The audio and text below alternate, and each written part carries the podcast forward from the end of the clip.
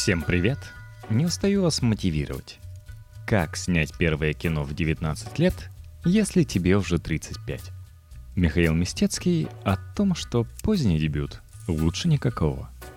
Рубрика «Мужской разговор» для журнала Men's Health. Я всегда был повернут на вопросах возраста. Кропотливо изучал, что там к 18 годам написал Лермонтов и каким полком командовал 16 Гайдар – составляла воображаемой компании великих ровесников.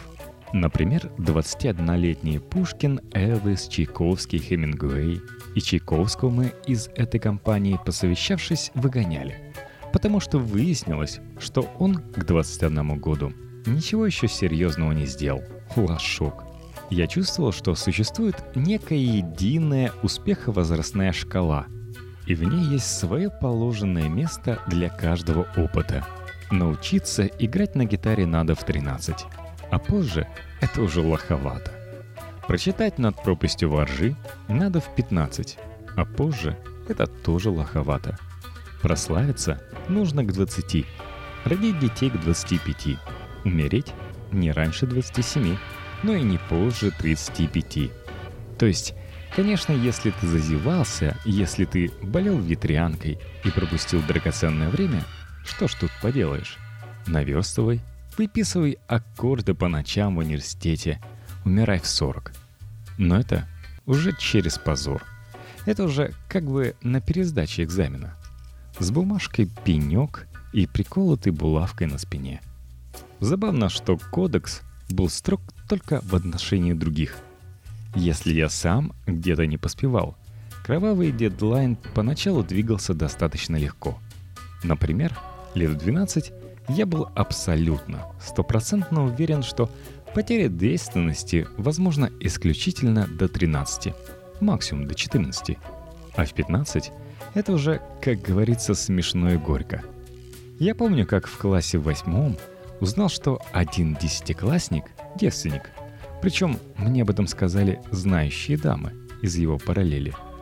И моему презрению просто не было предела — мы с такими же друзьями тут же прозвали его «секс-машина» и бросились буквально травить. Не потому, что сами могли хоть что-то противопоставить его провалу. Мы едва дотягивались до школьной доски, а потому что он фатально пробуксовал, сбился с графика. Такое не прощается. Когда же пришла пора обнаружить себя на заплеванной скамейке глубоко и безнадежно отставшим в этом отношении усачей, Возрастная шкала сама собой сдвинулась в нужную сторону. И я сурово отвечал прыщавым однокурсникам, до 18 это нормально. Но после уже смешно и горько. Чем дальше, тем более существенных вещей загорались красные лампочки дедлайнов в моем воображаемом расписании. Нажаться до беспамятства — 17, опубликоваться в центральной прессе — 19, Сплавиться без родителей по бурной речке — 20. Потанцевать с девчонкой голыми на столе — 22. Написать первую книгу — 21. Нет, 23. Фу ты, 25. И все больше вещей требовали переноса. А беда в том, что я еще зачем-то всю эту нумерологию записывал. Вел бесконечные дневники, таблицы намерений. Такого делать не следует ни в коем случае — это как, уходя на вечеринку, писать расписку, что вернешься на троллейбусе в 22.30. Ненужные и бессмысленные обещания, которые все равно не исполнишь. И, наконец, в моей жизни появилось кино. Я поступил в киношколу в 23 года. Казалось, как раз вовремя. Во-первых, я там был практически самый младший. А во-вторых, во-вторых, я сделал это в 23. И поэтому это казалось вовремя. И, конечно же, я моментально стал изучать вопрос, кто когда дебютировал с первой полнометражной картиной. Кустурица в 27, значит, снимал в 26. Тарантино в 28, Буслов в 27, Орсон Уэллс в 25. Ну что ж, подумал я, 3-4 года вполне хватит, чтобы обтяпать это нехитрое дельце. Не выбиваясь из графика, я начал сразу переделывать свой недописанный роман в полнометражный сценарий.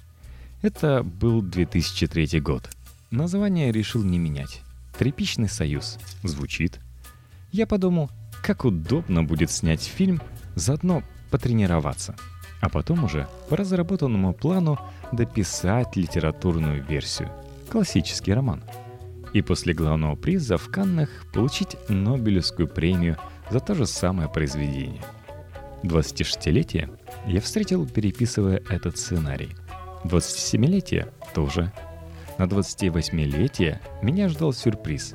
Некая Лера Гай Германика, младше меня на 4 года, вдруг сбила всю систему меры весов.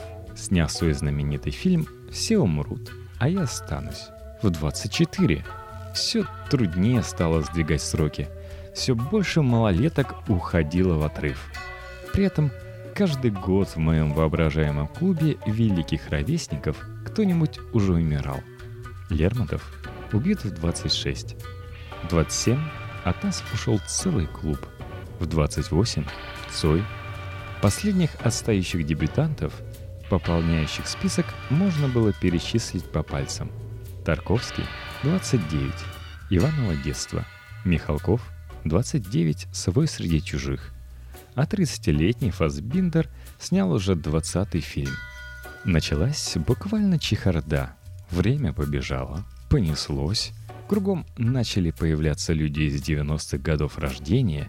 Мир заколотило в лихорадке. Переписывать в миллионы раз злополучный сценарий не было уже никаких сил. А главное — смысла. Мама намекала, что пора уже обзавестись нормальной профессией. Не понимая, что нормальной профессией тоже надо обзаводиться вовремя. А теперь это будет выглядеть лоховато. Разве не понятно, мама?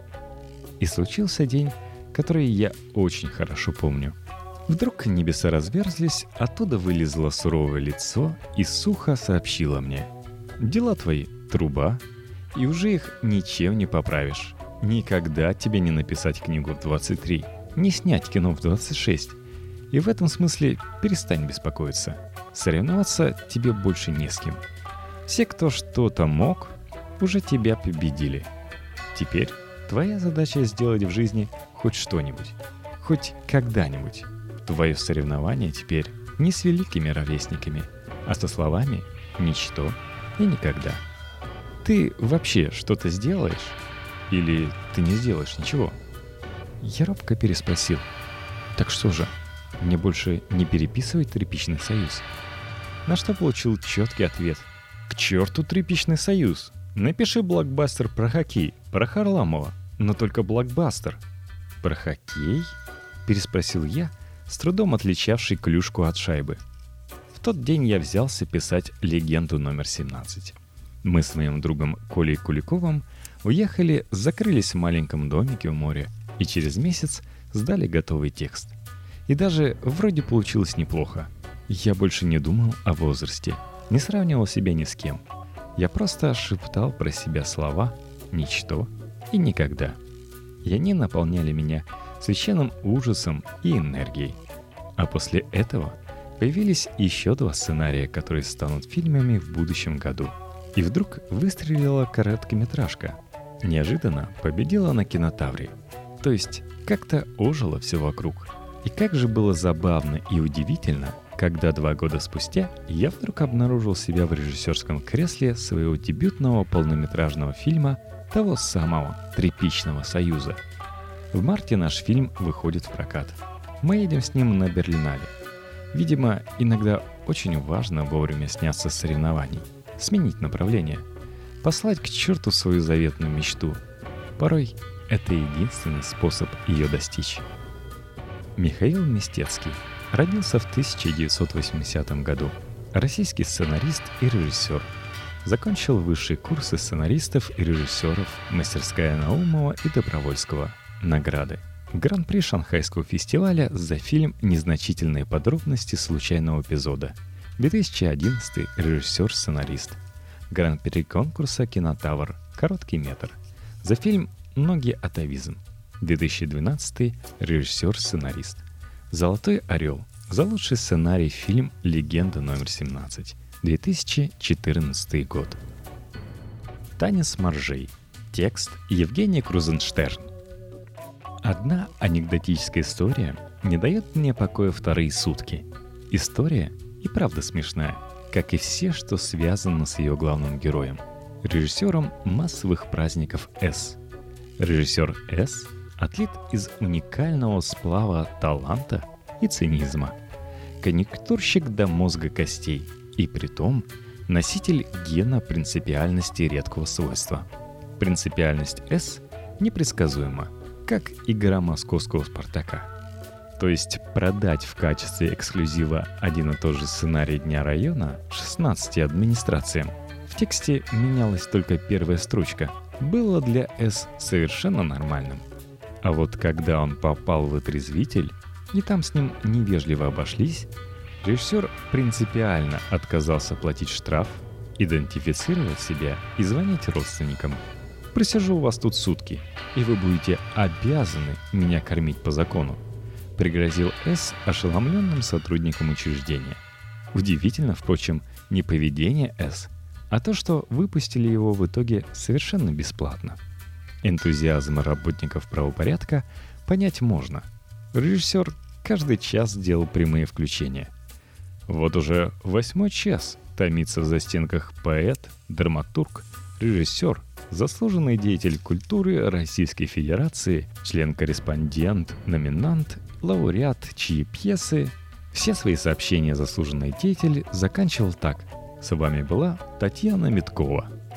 История, которая не дает мне покоя, случилась в одном из сибирских райцентров, где традиционная зимняя спартакиада завершилась красочной церемонией закрытия, руководил которой, конечно, наш знакомый.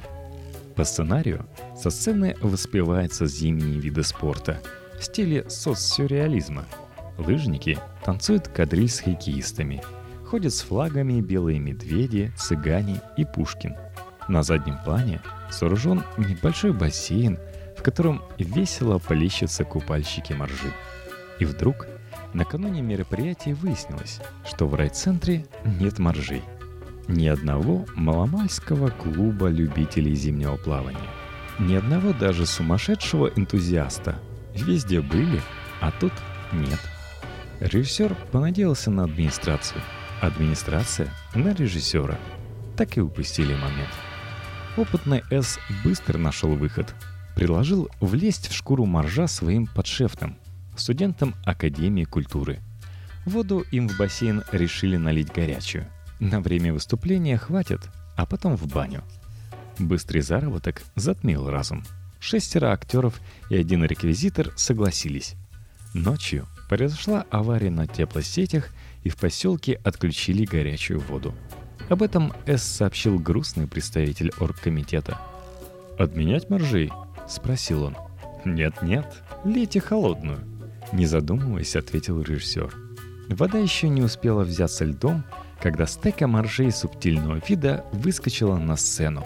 Они по очереди прыгали в воду и также по очереди матерясь из нее выскакивали – Бежать бы, но аванс был уже частично потрачен. Да и перед публикой стыдно. Вот и режиссер смотрит с надеждой. В общем, танец прыгающих моржей стал украшением церемонии. В газетах его хвалили, называли перформансом высокого класса. Почему же мне все это запомнилось? Потому что, черт возьми, я много раз оказывался в положении режиссера, которому сообщили об отключении горячей воды – и в положение подставленного, ныряющего в холодную воду, я тоже бывал. Так вот, я бы не решился заливать холодную воду, не предупреждая актеров. Мне кажется, так нельзя. Это нечестно, стыдно, опасно. Но вот что удивительно. Ни один студент не обозлился на режиссера С. Никто не дал ему в морду, не послал к черту. Напротив, все говорили, что молодец, спас номер. Да и весело Будешь что в старости вспомнить. Может, я чего-то не понимаю в этой жизни? Нейробиолог Грегори Бернс из университета Эмори, США, вместе с командой ученых провел эксперимент. Сначала подобных людей били током, самый сильный разряд, как укол большой иглой, сообщая при этом, какой силы будет удар и через сколько секунд его ожидать. Во втором раунде людям позволили выбирать время ожидания разряда и большинство требовало сразу, безотлагательно. Ожидания они переносили хуже самой боли. В третьем раунде выброс стал жестче. Либо средний удар током на уровне 60% их болевого порога через 27 секунд после сигнала, либо сильный 90% через 3 секунды. Нашлось немало тех, кто выбрал второй вариант. Это мы к чему? А к тому, что если ты уже решился загонять людей в ледяную воду зимой, не предупреждай их об этом до последнего. Им будет проще. Недаром Стивен Сигал в одном из своих хороших старых фильмов провозгласил «Ожидание смерти хуже самой смерти».